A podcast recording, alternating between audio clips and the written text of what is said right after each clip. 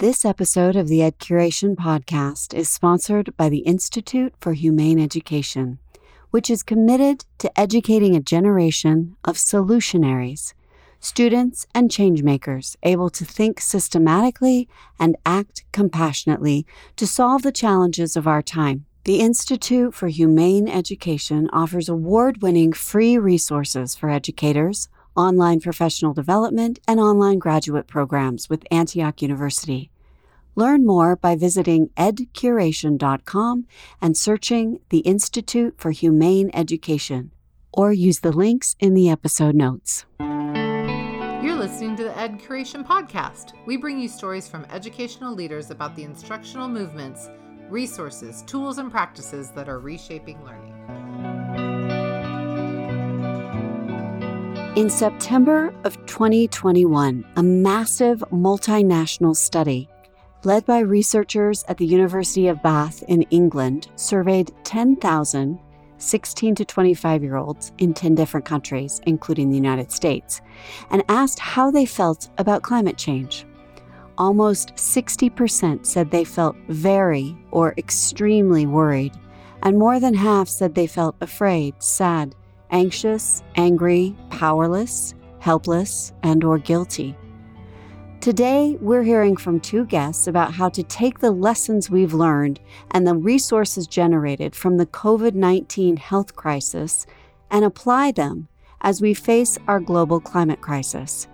Karen Cowe, our first guest, has over 30 years of experience as an education industry expert and is the CEO of 10 Strands, a California based nonprofit focused on strengthening the partnerships and strategies that will bring environmental literacy to all California's K 12 students. To that same end, Karen is also the project director for the California Environmental Literacy Initiative. I asked her to share a little bit about the work of 10 Strands.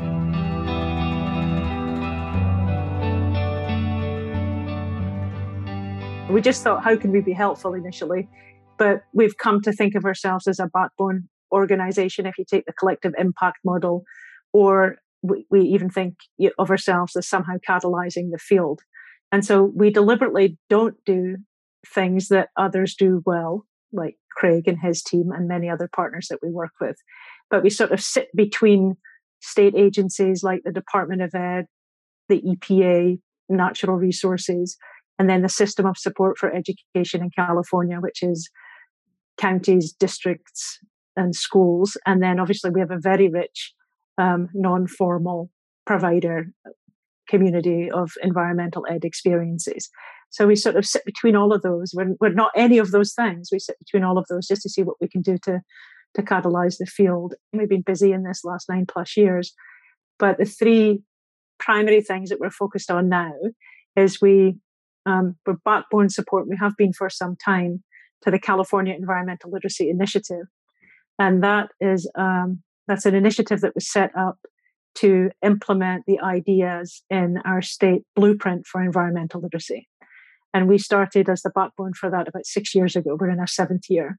Also, obviously, the National COVID 19 Outdoor Learning Initiative, that was more recent. That was two years ago. Like two years ago, almost uh, in two weeks. It'll be two years uh, since we launched that.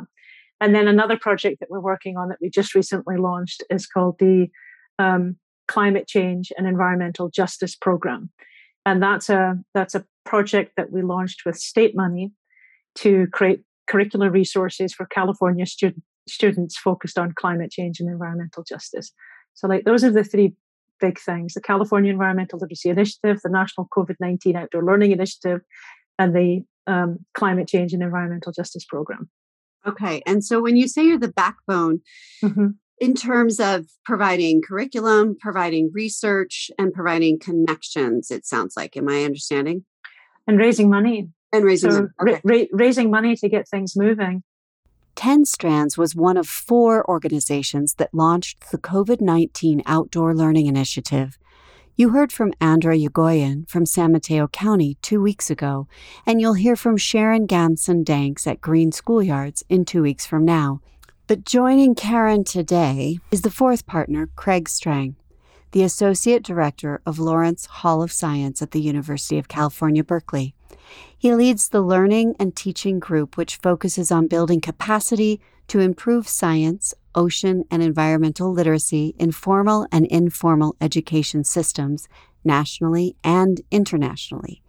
He's the founding director of MARE, Marine Activities Resources and Education, and was the lead principal investigator of the NSF Center for Ocean Sciences Education Excellence.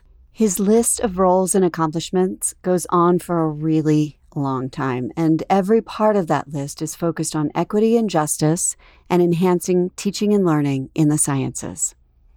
Lawrence Hall of Science is the public science center of the University of California at Berkeley.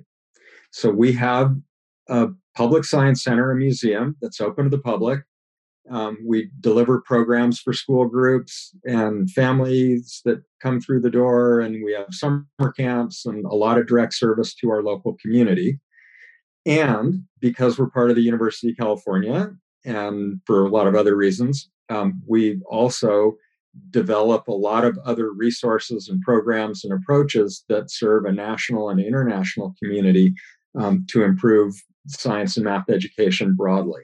So we design instructional materials for kindergarten through 12th grade, science and math and environmental um, education materials uh, that are used all over the country.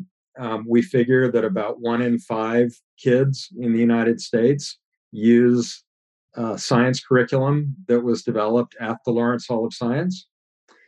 We also conduct education research to try and learn more about what works and how people learn and then translate that re- that research into tools and strategies and programs and approaches that really embody the research and improve effectiveness throughout the whole field.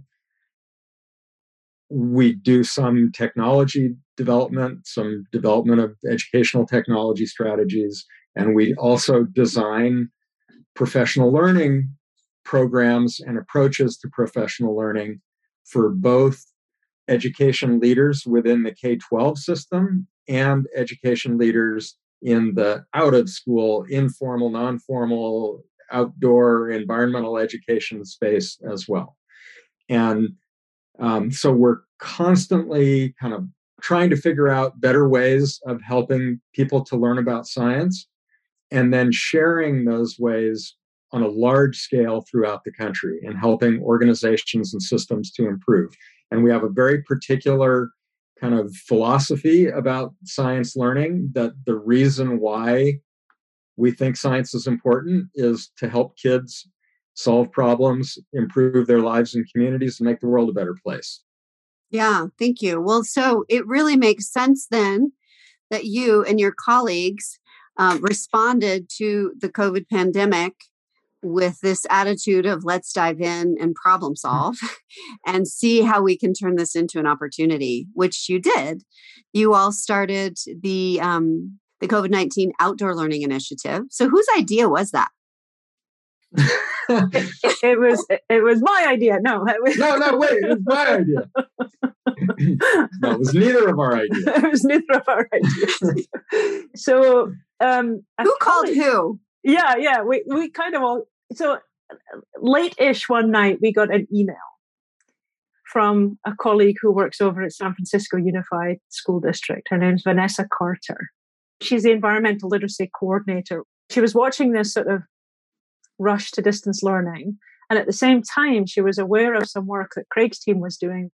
And she put two dot, you know, connected two dots. And she said, what if we took all of that expertise that knows how to teach outdoors and paired them up with teachers to encourage teachers to k- take kids outdoors um, as an antidote to all of the ways in which we know distance learning isn't going to work for most kids, mm-hmm. especially kids that are most vulnerable for lots of different reasons. So it kind of came out of that. She wrote to basically the four founding uh, partners. So Lawrence Hall, 10 Strands, San Mateo County Office of Ed, and Green Schoolyards America. I love it that somebody was looking at what was happening and saying, might there be a different response? Right. Mm-hmm. That right. that right. not going to feel like death. Right, right, right. I mean, she's very, very smart, and you know, and she called people she knew, and she called people who could understand the different bits of it. Sharon Danks at Green Schoolyards America suggested how how about putting on a webinar to see if other people, in addition to us, might be interested in this. And on the fourth of June, 2020, okay. and a thousand people showed up. Wow. Yeah, and so and so that was really what launched it. Craig, would you add anything? You know, we were all seeing all the pieces, and she kind of put it together um, in a very simple and elegant way that there are thousands of environmental and outdoor educators being laid off right now because all their sites are shut down.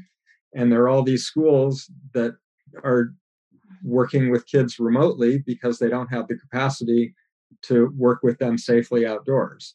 So that's a lot of cooks in the kitchen, right? How did you guys zero in on what is going to be our mission here, actually, and what will be the components of of the structure or what what we're going to provide? Under whatever normal is, under normal circumstances, this probably would have taken us a year or two to put together and strategize and argue and vie for position um, and make sure our organizations got adequately acknowledged and credited and uh, covered copyright issues and things like that. In this context, we were really in crisis response. I mean, it felt like we were first responders, and I don't want to be over dramatic or melodramatic about you know people who really save lives, but but this was a crisis that kids were being shut out of schools and sent home to unsafe places for sure. and losing whatever opportunity they had to learn and to be in community with their peers and with caring adults. And so we came together together very quickly and put aside all those other issues and we're like okay who's who can stand up here 10 strands convene Green Schoolyards America, you got a website that we can build off of. You got some resources there already. Let's can we use your website? Done. Okay, Lawrence Hall of Science, you think about learning and teaching stuff. Okay, well, can you lead that part? And San Mateo County Office of Education, like you have schools that are actually potential places that could be trying this stuff out and innovating. Okay, you do that. And so the roles emerged very quickly and very agreeably and I think we were really um, highly motivated to make something work quickly. And a big part of your motivation was to address the inequities that were being exacerbated by the situation with with distance learning. That's right. Yeah, that's right. And um, we didn't really have data initially, but we we got data later, and there's even more data now. But and we were mostly looking at California, but we knew if it was happening in California, it was happening elsewhere too. But there were some large number of kids, like maybe I think it was like close to a million kids who early on in the pandemic didn't have access to a device where they could even do distance learning. And then there was something like 800,000 or something like that that didn't have re- reliable access to the internet. So, reli- re- reliable broadband access just that alone, like that simple fact alone, would have prevented a lot of kids from participating. And school districts were seeing, you know, kids just kind of disappear, you know. Initially, we just thought, hey, what if we put some, a few, like a book together, like the equivalent of a book together? And like three big categories, like very quickly emerged. One was, you know, how do you move fast to create um, spaces outside, you know, where you don't have years to think about it, but in the way that restaurants did, where they quickly, very quickly moved outside. How do you do it and create these semi-permanent structures or permanent structures that are safe? And then Craig's and his colleagues' expertise, but many others as well in this sort of learning and teaching space. And then the other main piece, because it was COVID, was thinking about um, health and and not just health at the level of sa- safety from COVID, but health at the level of sort of well-being. And so we ended up working with physicians who um, and and pedagogy experts who sort of understood what was at play there and and ground truthing all of that through our relationship with San Mateo was really important because they were in touch with districts and they were in touch with schools and they knew what was sort of bubbling up to attend to. what we've ended up creating is this vast library. There's like over 200 resources in the library um, across um, many chapters. You'll find a vast library of resources for educational leaders and students at all levels at the COVID 19 Outdoor Learning Initiative website. Links are in the episode notes, along with more support from today's sponsor, the Institute for Humane Education. This is Zoe Weil, president of the Institute for Humane Education and author of The World Becomes What We Teach, which has become an Amazon number one bestseller in the philosophy and social aspects of education. We are proud to sponsor this episode of the Ed Curation podcast. At IHE, we believe that a just, healthy, and peaceful world is possible, and the most powerful way to build such a future is to prepare a generation of solutionaries. Solutionaries are able to see past polarized thinking, look at problems systemically, and use academic skills to collaboratively solve real world problems in their communities and world. We offer educators free resources to integrate the solutionary framework into classrooms, along with professional development opportunities. We also offer online graduate programs with Antioch University. While you're focused on humane education, this seems like the moment to have Craig share some of the research about how remote learning magnified inequities for a huge number of students. We all could see what was coming um, in terms of the inequity. The first that I saw in terms of documentation and evidence was in, in September of 2020. There was a report that showed that um, students in lower income schools had much higher quote truancy rates during uh, remote learning that they either weren't showing up or they weren't submitting assignments online. And why might that have been? Well students that are in lower income schools had a much less likely chance of having live instruction during remote learning meaning that their teachers were not teaching synchronously in low income schools. Then another month or two later, the California study came out that Karen just mentioned, showing that 1.8 million kids in California did not have access to high speed internet. That maybe had something to do why they were truant. And that included 25% of all the Black students in the state and 33% of all the Latinx and Native American students in the state. 600,000 kids did not have a device at home to participate, even if they had broadband.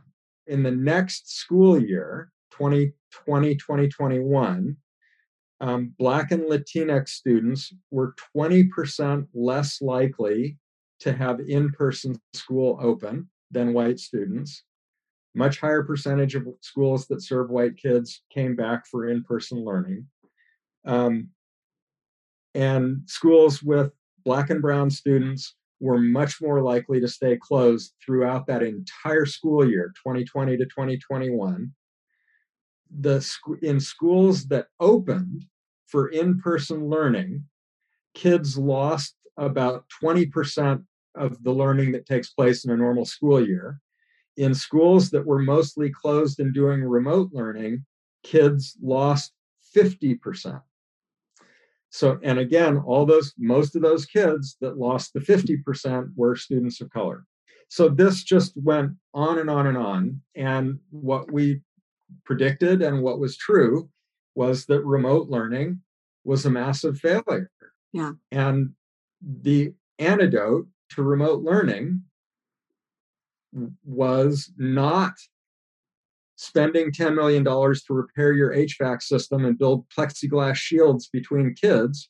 The antidote was invite your kids to come back to school for free and take them outside and sit under a tree and read and do math and study the outdoors. Right.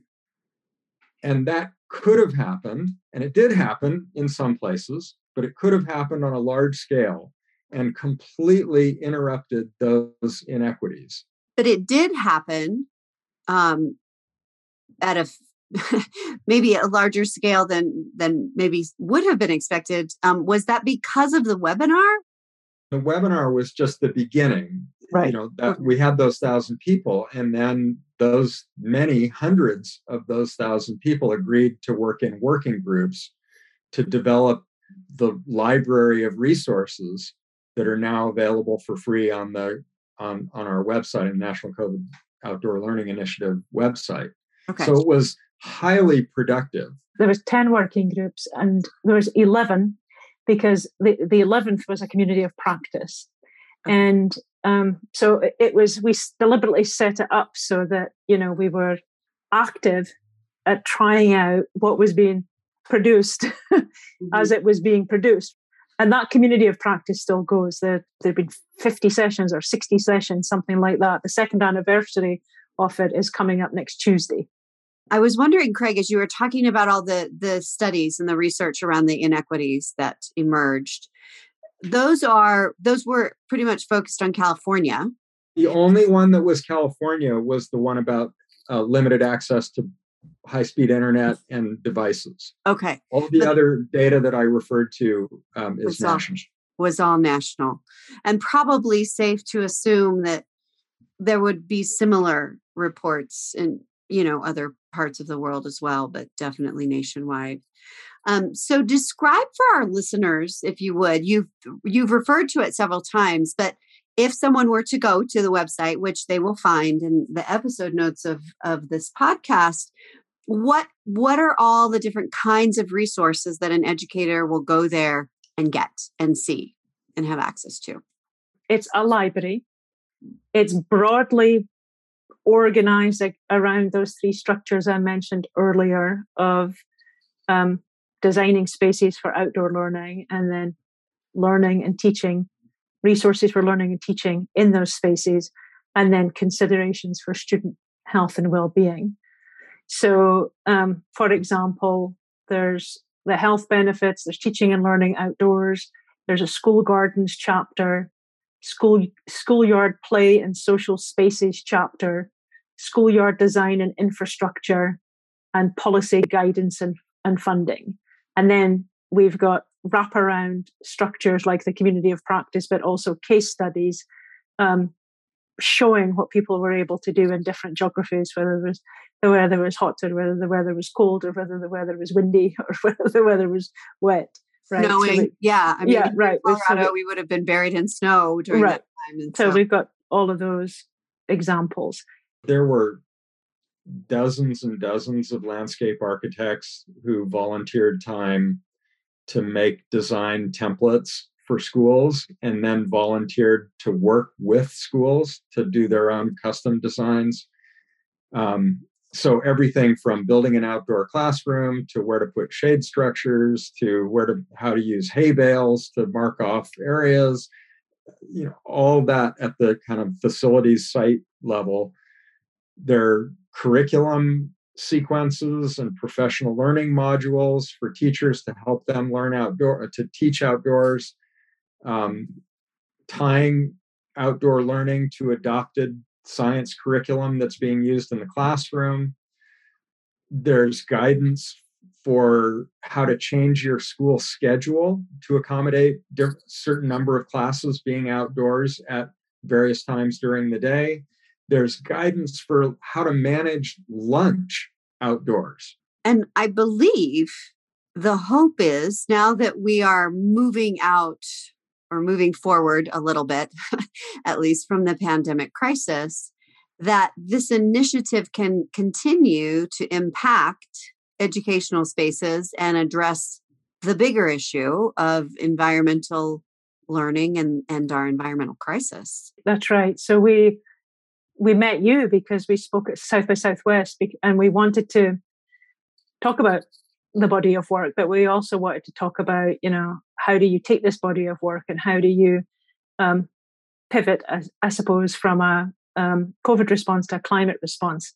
And actually, we just added a new major chapter to the library called Living Schoolyards and Climate Resilience. So, thinking about the way schoolyards are designed, for example, in places that um, are hot, it's often the case that the trees on campuses are there for curb appeal and they're shading the cars, they're t- shading the teachers' cars on the street, and they're not shading the kids on the campuses. And then obviously schoolyards as learning laboratories for all the types of learning and teaching that, that, that Craig was talking about, including learning about climate change and its and its impacts. Are you seeing that happen? Are you seeing momentum towards systemic change in terms of climate friendly schools coming out of this COVID initiative? May, maybe coming out of this particular initiative, but certainly there's more conversation about what you just referenced than at any time before. There's a national initiative right now out of the Aspen Institute, and they've just published a report on um, K 12 climate change education. California is investing $6 million to create curricular resources focused on climate change and environmental justice. Five years ago, I certainly didn't feel it in the way that I do now. Um, COP26 was just in Glasgow at the end of last year, and lots of different ministries of education from all over the world um, showed up and talked about the ways in which they were thinking about K 12 education with respect to, to, to, climate change and its impacts. There's a lot of people stepping forward and thinking about infrastructure, thinking about school buildings and school grounds. We have a colleague that we've just really started to work with called Jonathan Klein, who runs an organization called Undaunted K 12. Um, you might want to interview him sometime because he's really trying to focus on um, you know if if craig and i really are mostly interested in teaching and learning then jonathan is mostly interested in thinking about um, school buildings and grounds with respect to, to, to climate change. What advice would the two, would either of you have for say the the parent listening or the teacher listening for how to encourage educational leaders and legislators to prioritize this? I think these changes and innovations can start from a variety of different places. Mm-hmm. Um, so, anyone who is concerned and caring about these issues, about the health of kids, about climate change, um, about learning, can start this process. School systems are complicated and hard to navigate, so don't give up. Like, be bold, speak up, speak up more than once and look for help. Um, you don't have to do this alone. You can go straight to the library for the National COVID 19 Outdoor Learning Initiative, and there are 250, 200 resources there. Maybe so many that it would be helpful to have a conversation first and have one of us help you find what you're looking for. But but even if you're ambitious, you could go on the website yourself and and find a lot of information that's well documented um, backed up by research, and could create a compelling argument to a school leader or a school board member uh, to help you make your case. Okay, thanks. Do you have anything to add, Karen, that you would encourage people with? On the climate side, on the shift to climate, a good number of school boards in partnership with stakeholders within their communities like the PTA, um, like the Sierra Club, um, are passing board resolutions focused on protecting and educating children um, about um, climate change. LAUSD, um, very large USD, over 600,000 kids within that system, um, recently passed a bold board resolution focused on climate change and its impacts, the benefits of outdoor learning, um, creating resources for teachers. So there's a real there's a real movement beginning around all of this, and so just even connecting to your local school board and finding out if they're doing anything and looking at some model board resolutions from other places to inspire you to take action in your place is another way of going about it. Yeah. Okay. Thanks for that. Do either of you have kind of a favorite success story that emerged out of the movement from a specific school that you either worked with or that you collaborated with um, through the network? All of our favorite example is Portland, Maine, uh, which very quickly responded to the pandemic and mobilized parents and business leaders in their town. And uh, over the summer of 2020, built outdoor classrooms in every school in their school district. And uh, starting in September, had every kid back at school in person and mostly outdoors, and went all the way through the winter in Portland, Maine, in the snow with outdoor learning.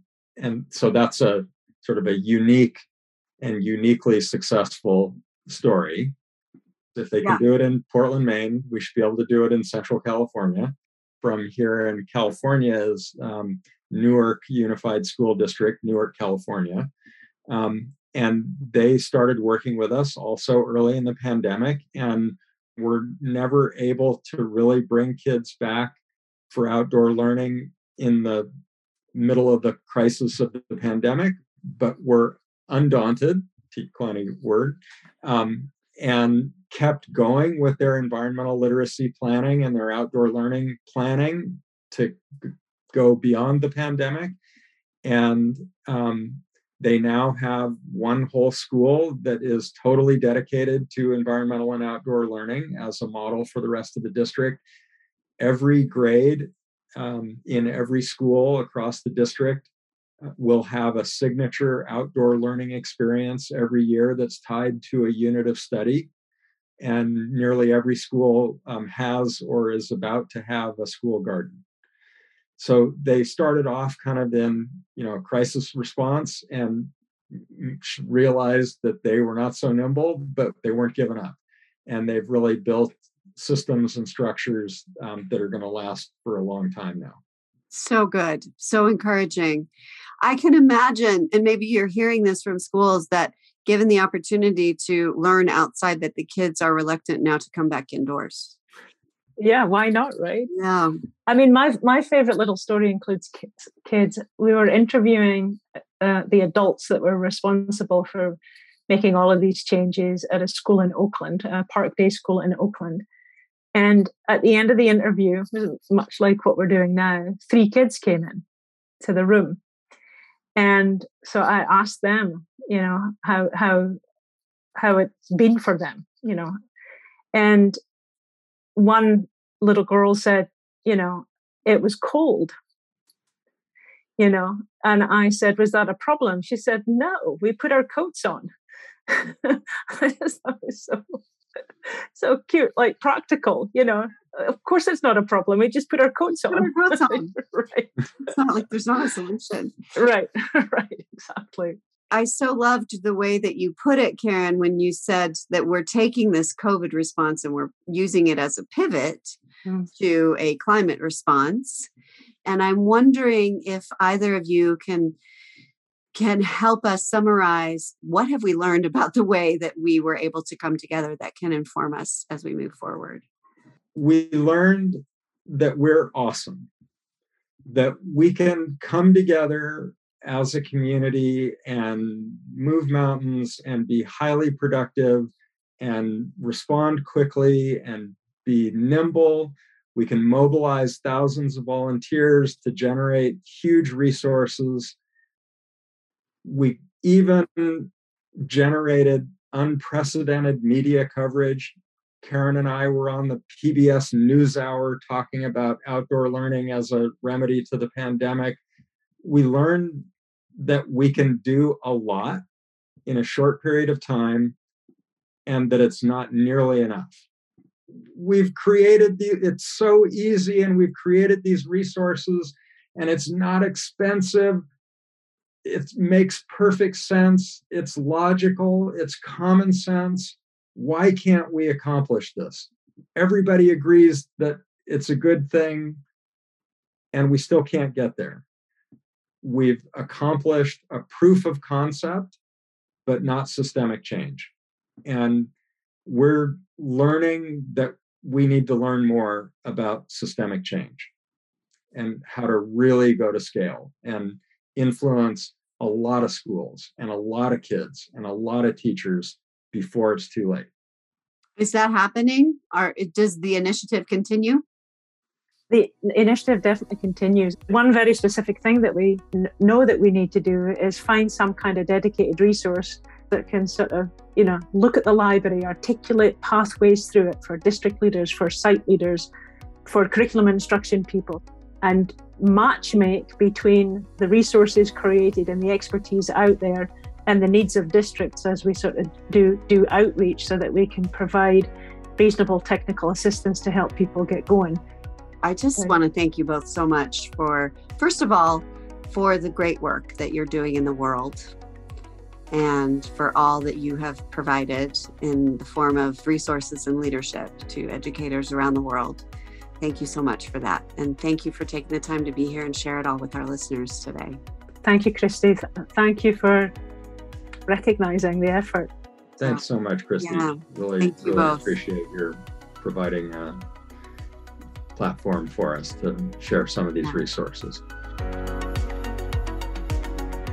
All resources for the National COVID 19 Outdoor Learning Initiative are available to any educator anywhere in the world through the links in the episode notes, along with Ten Strands, the Lawrence Hall of Science, and lots of additional reading and research. So many links. You could go on an environmental education reading frenzy.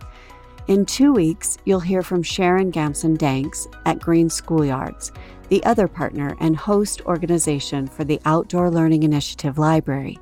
Don't miss it. We also want to remind you that today's episode is sponsored by the Institute for Humane Education. Julie Meltzer, Maine's Curriculum Leader of the Year, tells us that the Institute for Humane Education's solutionary approach deepens learning, engages students, and gives them both agency and optimism as they address the challenges they care about most.